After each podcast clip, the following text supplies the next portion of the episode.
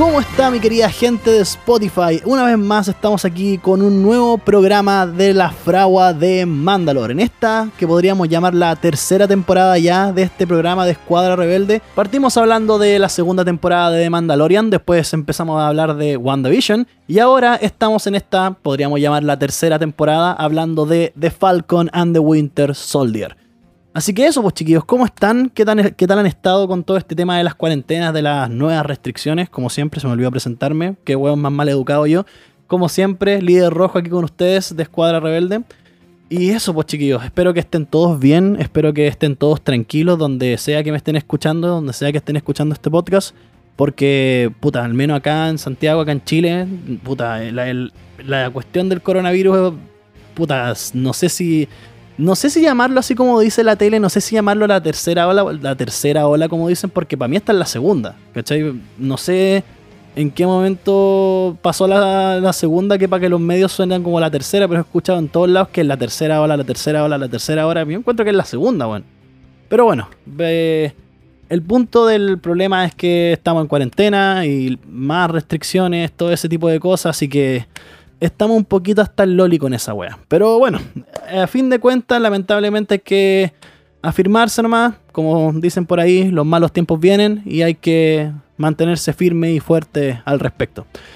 Pero bueno, pues chiquillos, vamos en tierra derecha y empecemos a hablar del segundo capítulo de la, segunda de la primera temporada, perdón. Bueno, no sé si será la primera temporada o será una serie y listo de Falcon and the Winter Soldier. Pero antes de todo eso, quiero también eh, agradecer a todo el público que estuvo presente en el primer capítulo de esta temporada de la fragua de Mandalore, que fue en vivo desde mi canal de YouTube, donde estuve con mi querido amigo Wally de arroba el cine psicodélico de Alan. Wally, de verdad, muchísimas gracias por estar ahí conmigo en el live. Y lo pasamos súper bien, bueno. Lo pasamos súper bien. tuvimos harta, harta audiencia o harta participación de la gente en el chat. Así que está en YouTube, por si quieren verlo, por si se quieren pasar a dar una, pasar a dar una vuelta y ver ese live. Está en el canal. Y fue un especial en vivo bastante especial, valga la redundancia lo que estoy diciendo. Así que podríamos intentar hacerlo de nuevo. Podríamos intentar hacerlo de nuevo quizás para el final de temporada de, Falcon and the Winter Soldier. O quizás para el estreno de, Bad Batch. O como dirían nuestros queridos amigos españolazos, la remesa mala. Pero si es la remesa mala. Y también quiero agradecer a toda la gente que se pasó ayer al live de Twitch. Seguimos jugando Batman Arkham Asylum.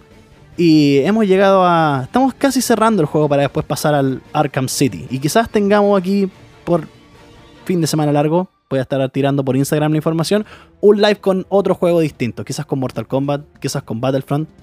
No lo sé. Pero algo se va a hacer.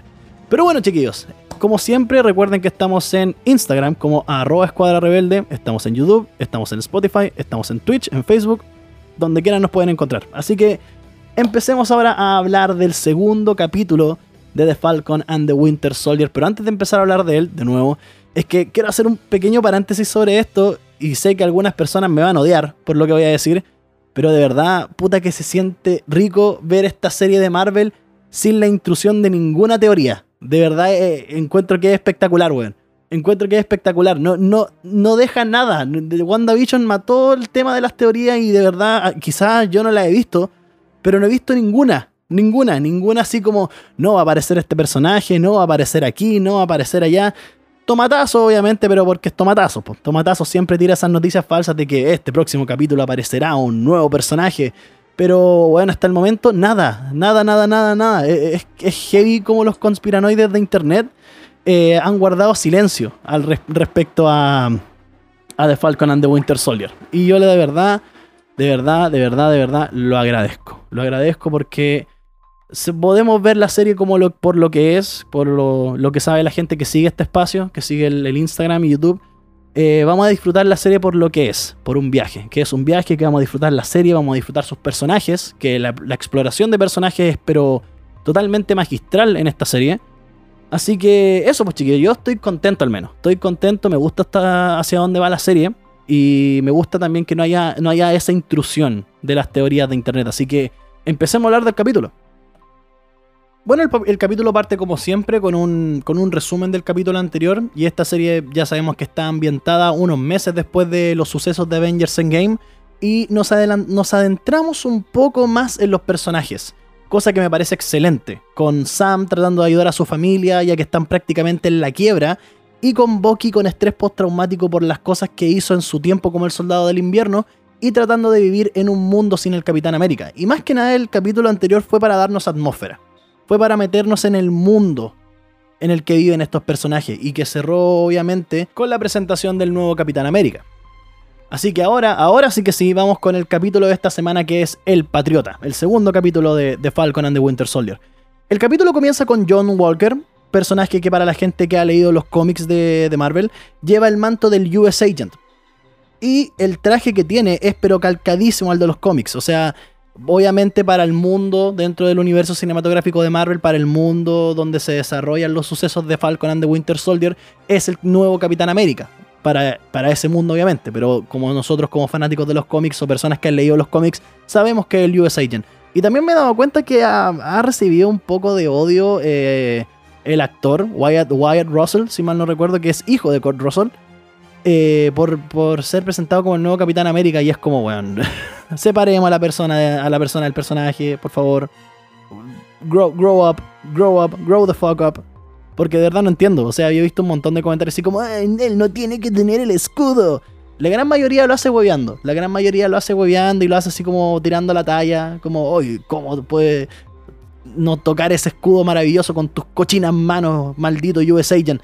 que se nota por el tono, por cómo lo escriben que están huellando, pero algunos se lo, se lo, tomaron a pecho. Algunos se lo tomaron a pecho diciendo así como, ¡Oye, ¿por qué no está Chris Evans? Hoy él le mostraría, bla, bla, bla. Es como, bueno, uh, grow up, grow up.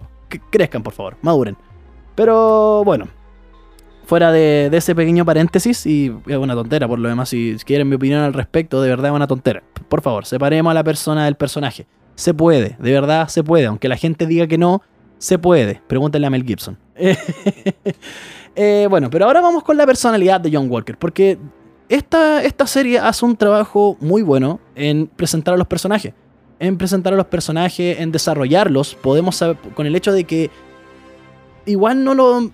Con Bucky y con Sam no estuvimos mucho tiempo en la película para saber muy bien quiénes son y muy bien cuáles son sus motivaciones o sus sentimientos. Así que esta serie se, se enfoca en eso y es en todos los personajes. Entonces, eh, tenemos aquí a John Walker y vemos que vemos que, se, que siente la presión. Se siente un poco presionado por tener que llevar el manto del Capitán América ahora. Pero después, yo creo que después, voy a dejarlo para después porque hay más detalles. Eh, podríamos hablar después de la personalidad de este personaje. Y mencionaron a Chile. Chilito tuvo aquí una, una pequeña mención cuando Hoskin decía el, compañero de, del US Agent, eh, Lemar Hoskin, dice así como, oh bueno, es que pensar que hace una semana íbamos a tener una misión especial en Chile, no sé por qué, y ahora van a ser el... Ahora te nombraron el nuevo Capitán América, oh, es una locura. Pero a mí me gusta eso, me, me gusta que...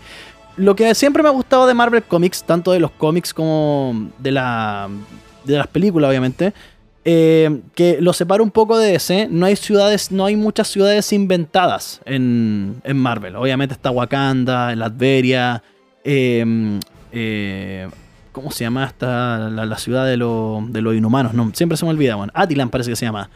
Y obviamente viven en su mundo, obviamente ficticio. Pero la gran mayoría de los personajes, por ejemplo, Spider-Man vive en Nueva York, Tony Stark viaja por el mundo, ¿cachai? Y en las películas, por ejemplo, vive en Malibu. Eh, Daredevil, Hell's Kitchen. Entonces son puros lugares reales. Entonces me gusta que usen. Obviamente no voy a, no voy a sentir ese nacionalismo. Ah, mencionaron a Chile, no, pero. Me gusta el hecho de que hagan que la serie se sienta real. Hagan que las cosas que suceden en la serie se sientan real. Eso de verdad a mí me gusta bastante. Porque también la, escena inicial, y también aquí hay otro detalle que repararon de WandaVision, es un, es un pequeño detalle que a mí no me molestaba, pero sí lo encontraba así como... ¿eh?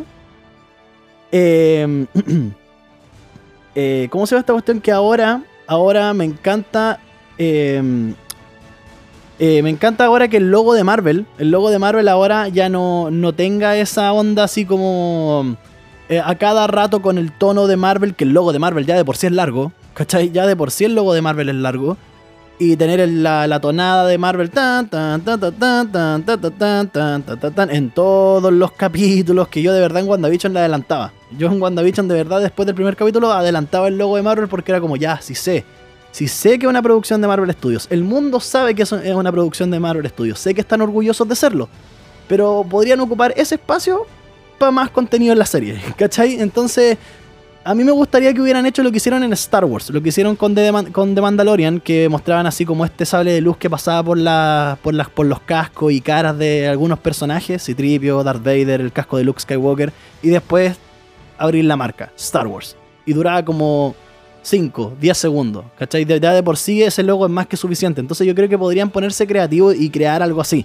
Porque de verdad el logo de Marvel en todos los capítulos de verdad es muy largo. No es que no me guste, de verdad. No, no es que no me guste. Aparte, la música es genial, compuesta por Michael Giacchino, pero, bueno, es muy largo. El logo de por sí es muy largo y ya para... En las películas funciona totalmente porque son películas. Son películas, son algo así es especial, no algo que se ve siempre.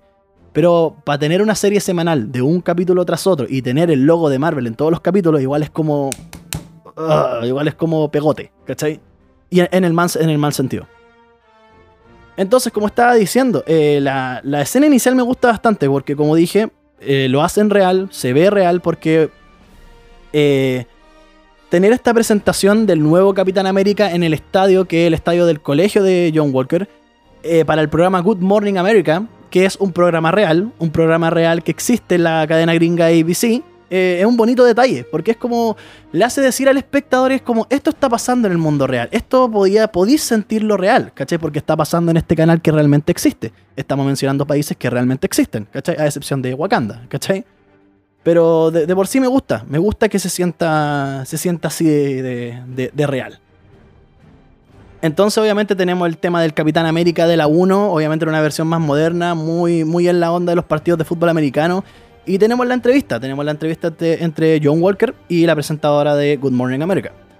Y obviamente se, toma todo esto como un gran show, la presentación del nuevo Capitán América. Sabemos de boca de ella que, incluso existe una gira donde él se presenta en distintos países como si fuera un rockstar, ¿cachai? Y obviamente logramos entender, logramos entender la, la, indignación de Bucky, porque este capítulo se resume en que Bucky está sumamente enojado, está sumamente indignado. Y en cierta medida también logramos entender la decepción de Sam al ver todo este show, al ver todo este show alrededor de algo tan importante como el manto del Capitán América. Porque como recordamos, en la primera película del Capitán América, Steve odiaba eh, hacer eso, odiaba estar en los shows, odiaba ser de payaso. Él lo que quería hacer, él quería estar eh, ayudando a la gente, él quería estar en batalla. Entonces, pero ahora hablando... Eh, del personaje de John Walker. A mí al menos el personaje no me desagrada. No, no, no, para mí no tuvo una mala recepción, la verdad, porque se ve en la presentación, se ve en la personalidad de John Walker también alrededor de este capítulo, que habla con sinceridad, que habla con sinceridad, no se ve como un weón que está solamente para el show y para las fotos, y más adelante vamos cachando que vamos cachando un poco más al personaje, pero eh, el tema es que pues, se, ve que él, él, quiere tomar bien el manto del Capitán América. Él quiere hacer bien su trabajo, como dice. ¿Cachai? Pero obviamente después vamos a ir cachando más la historia. Porque lo bueno que pese eh, a, que el logo de Marvel dura mucho eh, y, se pierde mucho tiempo que se podría tomar desarrollando la historia, se aprovecha el tiempo. Se aprovecha el tiempo muy bien. Entonces cuentan la historia que tienen que contar al momento, vemos el desarrollo rápido de personajes que es rápido, sí, es rápido, son algunas frases o algunos momentos, pero al mismo tiempo no es menos profundo, porque en esas pequeñas frases y actitudes vamos cachando bien quién es quién dentro de esta serie, como también vamos cachando qué pasa alrededor de estos personajes. Entonces, después de la presentación en el estadio, tenemos a Bucky y Sam reunidos. Después de los sucesos de Avengers Endgame, tenemos que recordar que ambos fueron resucitados por el blip. Así que podemos decir que vamos junto con ellos enterándonos cómo funciona el mundo, cómo funciona el mundo ahora que Thanos no existe. Ahora que se, que se, se resucitó a la, a la, otra mitad del universo que desapareció en Infinity War. Y esto me gusta, me gusta N, me gusta bastante, ya que no solamente pasamos más tiempo con estos personajes principales y vamos explorando sus personalidades, sino que también eh, y, sobre todo con Bucky. Porque de verdad me encanta cómo esta serie aborda la personalidad de Bucky y cómo se siente desorientado con las cosas que están pasando, indignado por ver un nuevo Capitán América y por sobre todo cuestionándose su propia moralidad, porque, por así decirlo, porque ya no tiene a su lado su brújula, su moral que era Steve Rogers, obviamente.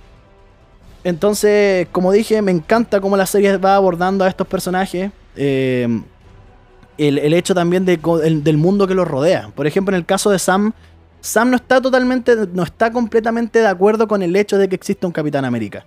Un nuevo Capitán América. Porque para él, el donar el, el escudo al museo era una forma de decir no existe otro Capitán América que no sea Steve Rogers. Steve Rogers es el Capitán América y si él muere, porque, insisto, como no creo que esté muerto, muerto, 100% muerto, quizás está viejo nomás, dicen que se fue.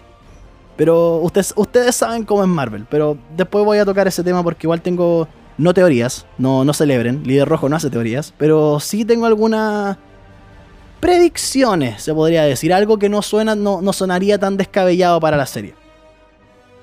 Pero eh, por las reacciones de Sam, yo creo que Sam tenía más que claro que en algún momento el gobierno iba a tomar provecho de esta situación y hacer todo un show y crear a este nuevo Capitán América ya que iban a necesitar un símbolo que lo representara.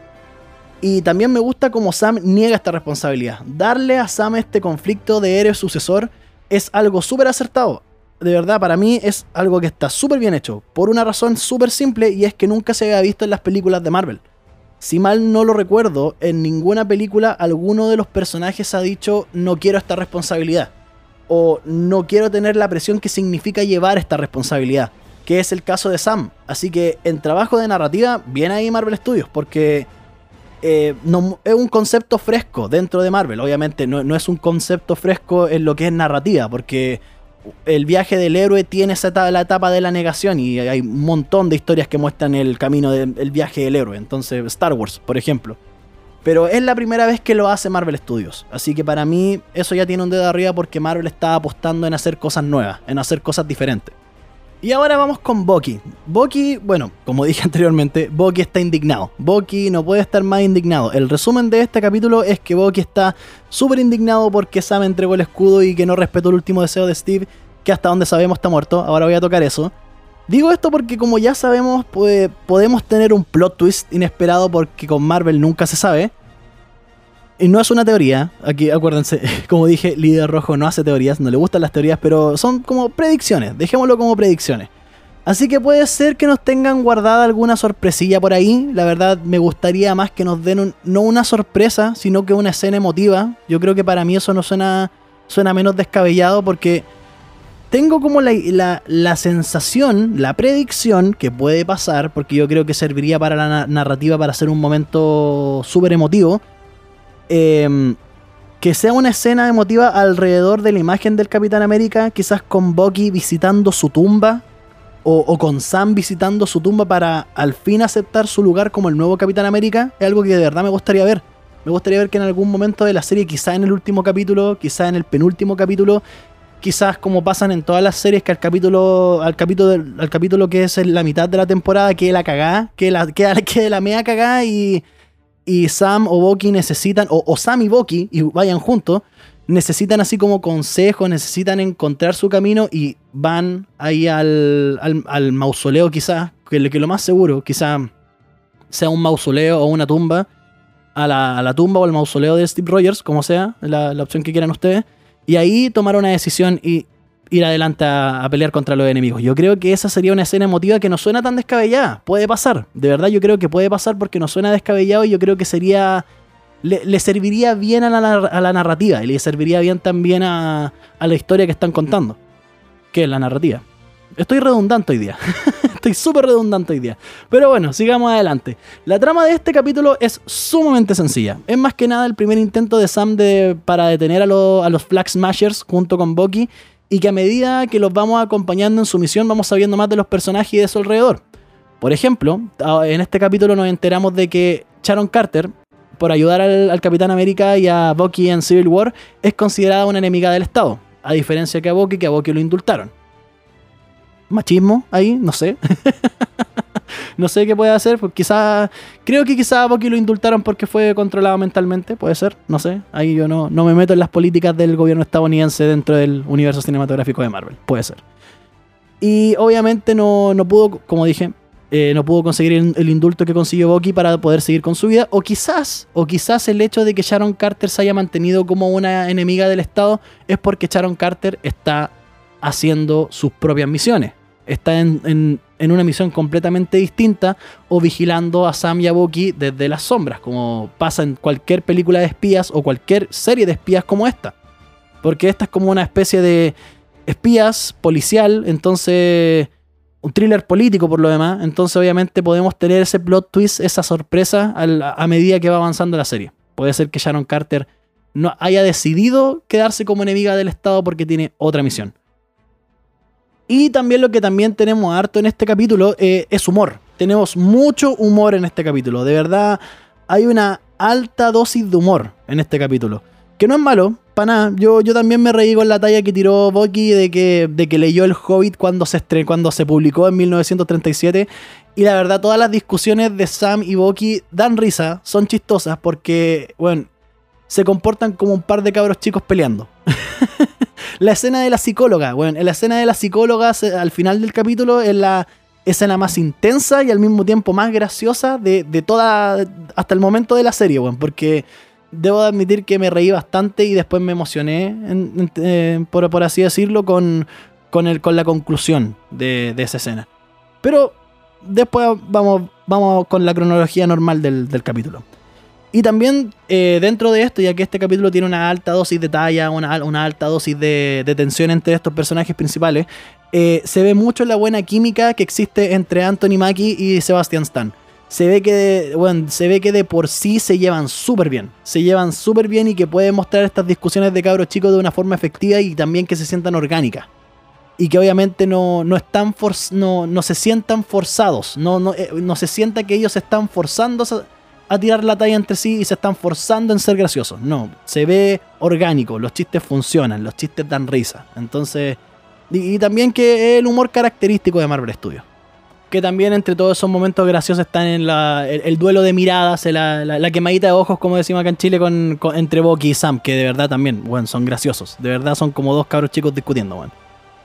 Pero ahora vamos con la misión, vamos con la misión del capítulo. La, escena de acción de partida es genial. La escena, bueno, después de la pelea dentro de los camiones, como dijimos en el primer capítulo con mi querido amigo Wally, em, la acción es muy al estilo de las películas de Jason Bourne. Es muy al estilo de las películas de Jason Bourne. Como también aquí Bucky es el hombre fuera de su época y también eh, Sam es el que le revela las, las maravillas de la tecnología moderna para cumplir sus misiones. ¿cachai? Entonces se ve esa, ese contraste entre el estilo de Sam y el estilo de Bucky.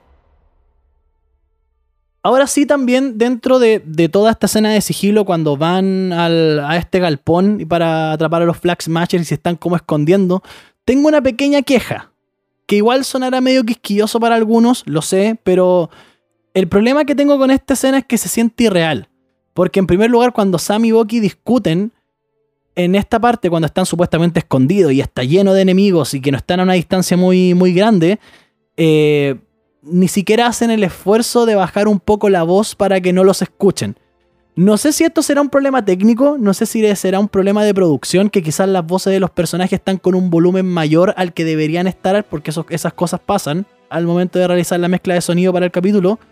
O simplemente aquí tiraron el realismo por la ventana con la meta de mostrar esta discusión graciosa de Bucky y Sam. O simplemente se les pasó. No lo sé. Ahí ustedes se saquen sus propias conclusiones quizás. Pero yo creo que sí, suena, va a sonar quisquilloso, lo sé. Pero yo creo que es un pequeño error, es un pequeño problema porque esta serie es prácticamente un thriller político. Un policial, por así decirlo. Pero por sobre todo, por sobre todo, lo, lo principal que es esta historia es una historia de espías. Entonces, dentro de la gracia de que sea una historia de espías, es que tiene que haber sigilo. El sigilo es la gracia de una historia de espías. Eh, vean 24. Vean 24, no están cuando están escondidos alrededor de enemigos y ellos están a, eh, a, dos metros de ellos y tienen que mantenerse escondidos para que no los pillen, no están hablando fuerte o a punta de gritos en un lugar súper cerca de los enemigos, como dije. Sé que es un poco quisquilloso, pero en películas como Winter Soldier y Civil War usan esos conceptos súper bien. La mayoría de las escenas, por ejemplo, cuando Black Widow se acerca, susurra o simplemente hace, se hacen gestos con la mano o con la cara para decir hay peligro, estos weones están acá entonces quizá en vez de tener a estos discutiendo ya con Sam, con el, con la pantalla que tienen en, la muñeca mostrando la boca, así como, oh, hay cinco, hay cinco, hay seis, ¿cachai? Eh, dice así como susurrando, weón, hay, hay, dos, hay dos, vamos. Y Sam levanta el brazo y le muestra así como cinco en la pantalla. Yo creo que eso hubiera sido mucho más realista, por así decirlo, en vez de tener este... Que el, que el chiste es gracioso, el chiste funciona. Es efectivo ver este par de cabros chicos peleando. Pero eh, hubiera sido más realista que hubieran tomado así como una escena de sigilo, que fuera de sigilo, que no estuvieran ahí discutiendo a punta grito. Es una pequeña queja. Sé que suena quisquilloso, pero. Pero sé con los ejemplos que les di con Winter Soldier y Civil War. Y Civil, Civil War, perdón, Guerra Civil. Eh, sé que Marvel Studios puede hacer esto de la forma correcta. Sé que Marvel Studios puede hacer escenas de sigilo de manera efectiva. Entonces. Y, sé, y sé que me van a decir, bueno, pero igual votaron algo que sonó y los Flag, los Smashers los escucharon. Pero eso fue después de que la casi discusión a gritos entre Bucky y Sam. Cuando estaban, no, hay, cinco, no, pero no, hay, hay todavía. Yo creo que debieron haberle dado un poco más de realismo y que fuera efectivamente sigiloso. Que los personajes se hubieran tenido que quedar callados un ratito y ahí después tener las tallas. Las tallas al momento de la pelea, por ejemplo. Que la, pelea es bacán, la pelea es muy buena. Entonces, eh, pasamos ahora a la escena del camión, que bueno, es genial es genial. La pelea en el camión es genial. Hay, mucha acción. Vemos de partida cómo trabajan los Flag Smashers y su estrategia usando a la niña de, Han Solo, la, niña que aparece en la película de Han Solo, no me sé el nombre de la actriz, perdón, eh, que, es, la líder prácticamente de los Flag Smashers, eh, que aparenta ser un rehén para que, para que no, la, no la pillen y después nos revela de una manera súper genial que ella, junto con su equipo, eh, tienen en su sangre el suero del super soldado. Entonces, y, están transportando el suero del super soldado. Entonces, bueno, la, escena es bacán. Las revelaciones son bacanas, bueno. Obviamente, obviamente yo creo, creo que la mayoría de la parte de esta escena se realizó en un estudio. Creo, porque, bueno, las tomas que, se, que están entre los camiones, los planos aéreos, se ven súper reales. Se ven, yo, creo, yo creo que los planos aéreos y los planos que están entre medio de los camiones, que se ve como como si uno pusiera una cámara en la ventana del auto y empezara a andar a, alta velocidad entre medio de esos vehículos, eh, parece, se, ve real. Yo creo que esas tomas son reales. Pero eh, obviamente las peleas arriba del camión, la toma de los personajes peleando, yo, además que se hizo un estudio con pantalla verde. Pero de por sí, bueno, ahora, porque hemos visto películas que lo han hecho, hemos visto películas que han subido gente con cables, con arnés y todo el tiempo imperceptible en un lugar en movimiento como un camión para hacer una escena de acción, cuando se cuelgan o cuando, incluso cuando pelean. Eh, si llega a ser así, bueno, qué genial. Porque, bueno, y, y si no, también qué genial, porque el CGI no puede pasar más piola. De verdad, hay, se ve todo súper real. No, no, nada se ve como plástico, nada se ve como falso. Hay un par de escenas así cuando tenemos unos close-up entre, entre algunos personajes que se ve que el fondo es un croma, pero de por sí la, escena se ve súper real, súper real. Y después obviamente tenemos a, eh, a Sam y Bucky siendo rescatados por Lamar Hoskin y el nuevo Capitán América por John Walker que también, weón, tienen harto tiempo para pelear con los Flag Smashers, el tema del escudo y todo el tema.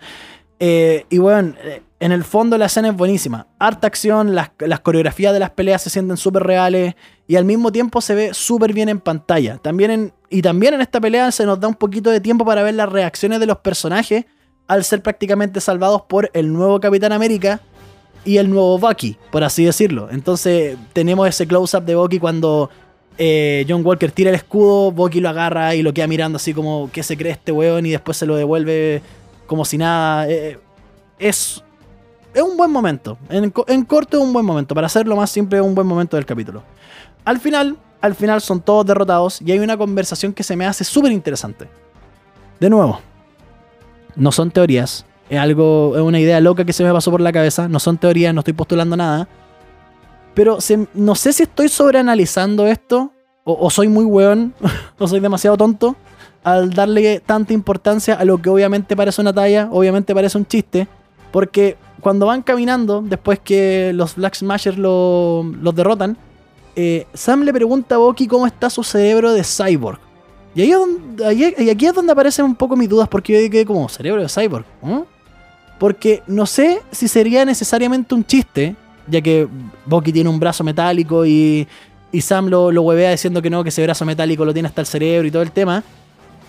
Pero quizás, quizás Bucky, en el tiempo en el que estuvo en Wakanda, después de Civil War, para ayudarlo a, frenar el control mental que tenía, eh, se sometió a alguna operación en su cerebro para ayudarlo. para ayudarlo a prácticamente eliminar al soldado del invierno de su mente. Puede ser. Y, a también tener una especie de salvaguarda para que nadie lo volviera a controlar de nuevo. Entonces, como dije, se me hace súper interesante porque puede ser.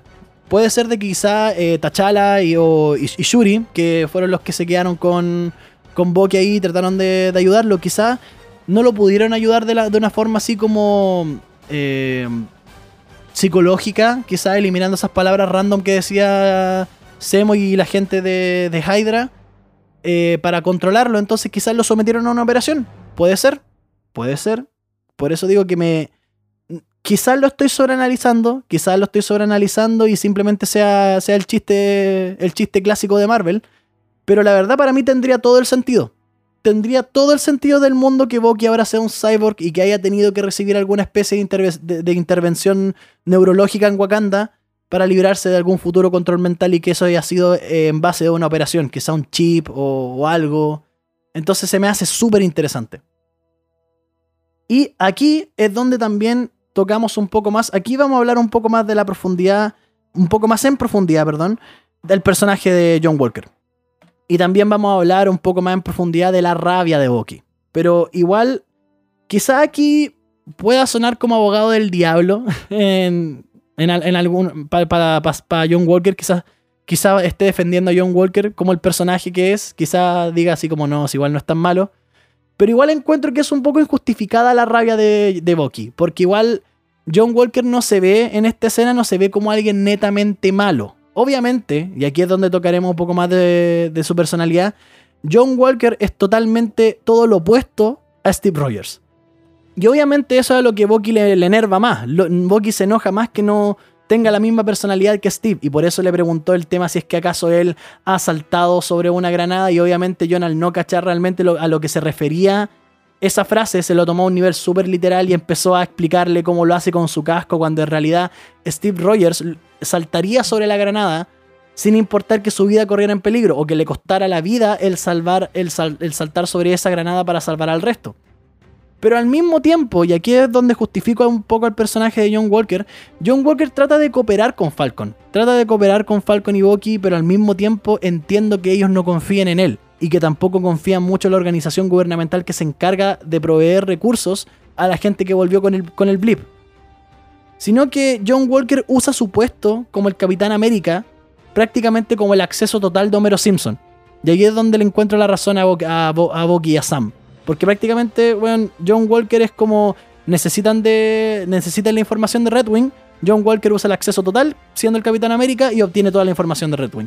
Sam y Bucky son arrestados, John Walker usa el acceso total de Homero Simpson y logra hacer que liberen a Sam y a Bucky. Entonces, con esto obviamente se entiende que Sam y Bucky no confíen en ellos, porque ya estos personajes han visto cómo instituciones gubernamentales pueden volverse corruptas, como pasó con Shield, que en el fondo era Hydra.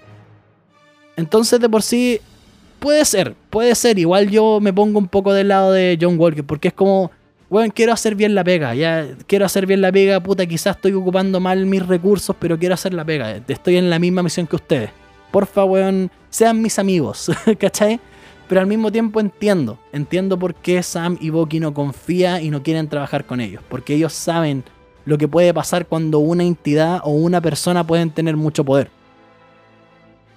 Ahora, avancemos muy bien con los Flag Smasher, con, con esta agrupación que también en este capítulo tuvieron algo de desarrollo y me parece súper bien, me parece súper bien que sean un grupo con el que podemos estar de acuerdo en ciertas cosas. Prácticamente podemos decir que los Flag Smashers son ese típico villano, ese típico antagonista con el, con el que podemos empatizar, con el que podemos en algún momento de la historia encontrarle la razón. Los, la, misión de los Flag Smashers, ellos buscan restablecer el mundo como era antes del blip. Que es un concepto que en primer lugar me encanta, porque le da peso a algo que prácticamente vimos por encima en Avengers Endgame. No vimos de cerca a la gente que sufrió durante los 5 años que pasaron después del, del chasquido de Thanos. Entonces solamente vimos, vimos sufrir a, a, los superhéroes. Vimos sufrir al Capitán América, a Black Widow, a Hulk. Pero no vimos cómo la gente común que vive dentro de ese universo lo pasó mal durante los 5 años que pasaron. Entonces es más que lógico la existencia de los Flash, de los Flag Smashers. Porque quizá haya gente que haya quedado atrás, haya quedado atrás. Para mí ellos son un grupo de extremistas, son un grupo de extremistas que sobrevivieron al chasquido de Thanos y que sufrieron por esos cinco años. Y ahora que la gente regresó, ahora que la gente regresó, la gente que está en los puestos de poder se preocupa en ayudar más a la gente que regresó en vez de ayudar a la gente que siempre que debieron haber ayudado de un principio y que se quedaron y que, y que sobrevivieron al chasquido de Thanos. Yo creo que es un concepto súper logrado, es un súper concepto, es un concepto súper bien logrado y al mismo tiempo es súper interesante. Porque quizás como nos mostraron cómo Mónica Rombo vuelve en WandaVision, quizás nos muestren cómo Carly Mon Morgenthau, sí, dije bien el nombre, ¿cierto? O Carly, digámosle Carly, eh, eh, no, vio, vio, que, vio a todo el mundo desaparecer y ella se quedó durante esos cinco años. Quizás perdió a sus papás, quizás no, quizás perdió a toda su familia. Y, y, no regresa, y cuando regresaron, no regresaron de la mejor forma o murieron después y se quedó sola y nadie la ayudó. Entonces, encuentro súper interesante el concepto de los Flag Smashers. Encuentro también súper interesante su lucha. Y también el hecho de que, de que Carly sea perseguida por robar el suelo del suelo del super soldado también hace que su presencia y su lucha sea aún más tensa, porque no solamente están luchando contra el gobierno o contra una fuerza mayor, sino que también están siendo perseguidos. Entonces igual es como súper interesante y es súper tenso ver cómo se desarrollan estos personajes. Y después de esto, porque eh, este capítulo avanza súper rápido en presentarnos cosas nuevas. Después de esto, Bucky nos revela que él y Steve no fueron los únicos super soldados. Ya que aquí se nos presenta a Isaiah Bradley, que hasta donde sabemos fue el Capitán América un tiempo en los cómics, fue el primer Capitán América negro. Pero también, y aquí es donde también se conecta un poco con los cómics y quizás está la idea de al fin eh, darnos una producción de los Young Avengers, porque Isaiah es el abuelo de Patriot. Siempre se me olvida el primer nombre de, de, de su identidad secreta. Si la pueden dejar en los comentarios cuando esto se suba en YouTube, se lo agradecería, porque siempre se me olvida, bueno. Entonces quizás podamos ver eso a futuro. Quizás podamos ver a futuro cómo están juntando los jóvenes Vengadores. No sería mala idea. Pero volvamos a la serie. Entonces, em, aquí en el universo cinematográfico de Marvel, este Asaya Bradley es eh, es un hombre que fue inyectado con el suero del super soldado y que se enfrentó a Bucky en la guerra en la guerra de Corea. Que en ese tiempo Bucky obviamente servía a Hydra. Y me gusta que tengamos estos personajes en la historia, no solamente el hecho de presentarlos, sino que también vemos algo de desarrollo en, ellos. Eh, Asaya también, también, está marcado, Asaya también está como traumado por su pasado, ya que por tratar de detener a Bucky fue víctima de encarcelamiento, de experimentos, quizás de tortura, y como también deja el manto de misterio también la presencia de Isaiah es, deja el manto de misterio de quizás cuántos más super soldados existen que se ocultaron a través de, la historia. Entonces igual es súper interesante. Y después de esto, y después de esto tenemos la que es la mejor escena de este capítulo. La mejor escena de este capítulo, que es cuando Bucky es arrestado, ya que obviamente después eh, llegan los pacos a, ver qué onda Sam y, Sam y Bucky, y hay como una especie de mensaje en contra del racismo ahí, porque van a huellar a Sam pensando que Sam está como asaltando a Bucky. Pero al final se llevan, se llevan arrestado a Bucky porque no acudió a una de sus sesiones con su psiquiatra. Entonces, eh, después de que. Después de todo este tema de que se lo llevan y llega John Walker a pedir la liberación de Bucky, lo liberan con la condición de que ahora tengan una sesión con la psicóloga, con la psiquiatra.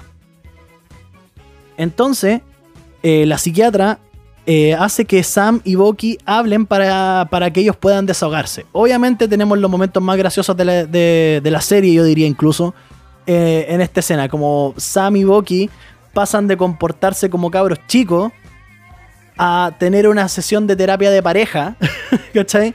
Cuando lo hacen hacer el ejercicio de la contemplación del alma y se sientan frente a frente, que bueno, yo me reí en todo momento, de verdad, me reí en todo momento cuando cuando Sam le dice, ya, weón, quería estar cerca, ya, ven para acá, ahora estamos cerca, ya, estamos súper cerca. Y, y Steve y Bucky dice así como, ya, pues, weón, pero no, tan cerca, no, quería estar cerca, ya, estemos cerca, pues, weón. Entonces, weón, eh, es un momento súper gracioso, pero, pero lo que a mí más me gustó de este capítulo, cuando se vuelve tenso. Porque para mí, en esta escena, por sobre todo, la exploración de los personajes es ejecutada de una forma magistral. Bucky le pregunta a Sam que le responda con toda sinceridad por qué dio el escudo al museo. Cosa que Sam aún evita responder, porque si te fijáis las respuestas que da Sam siempre son evasivas. En este caso le, le responde con otra pregunta diciéndole, weón, ¿por qué estáis haciendo tanto escándalo por una weá que ni siquiera tiene que ver contigo? Entonces no hemos tenido todavía una respuesta real o fija de, de Sam del por qué entregó el escudo. Y obviamente yo creo que vamos a tener la, la respuesta más adelante. Pero también Aparte, Bucky no solamente está enojado por el tema del nuevo Capitán América o porque Sam entregó el escudo, sino que Steve, eh, perdón, Bucky está dolido no solamente porque Sam hizo lo opuesto a lo que quería Steve, sino porque va mucho más allá. Como dije anteriormente, Steve Rogers es la brújula moral de Bucky. Es la única persona que confió en él y que lo apoyó cuando todo el mundo creía que él era un asesino despiadado de Hydra. En resumen, Steve fue el único que vio bondad en Bucky. Y esto tiene que ver con el hecho de que Steve le haya elegido a Sam para que sea el nuevo Capitán América. Y aquí me referiré a algo que se ha cuestionado bastante desde Avengers Endgame, y es la razón del por qué el Cap le dio su manto a Sam y no a Bucky. Y aquí se lo voy a explicar de inmediato. Steve le dio el escudo a Sam porque Sam cumplía con las cualidades que el Dr. Erskine, que como ya saben, el doctor de la primera Capitán América de la primera Capitán América, el doctor que, eh, que junto con, eh, ¿cómo se llama el papá de Tony Stark? El Howard Stark, perdón, eh, estaban viendo todo el tema del suero del super soldado. Sam es más que un buen soldado, como dijo el doctor Erskine en la primera Capitán América, sino que por sobre todo es un buen hombre. Y por eso Steve decidió darle el escudo a Sam. Porque, al igual que el, el doctor Erskine, dijo, tú no eres un buen soldado, eres un buen hombre. Y se lo dice incluso en Avengers Endgame.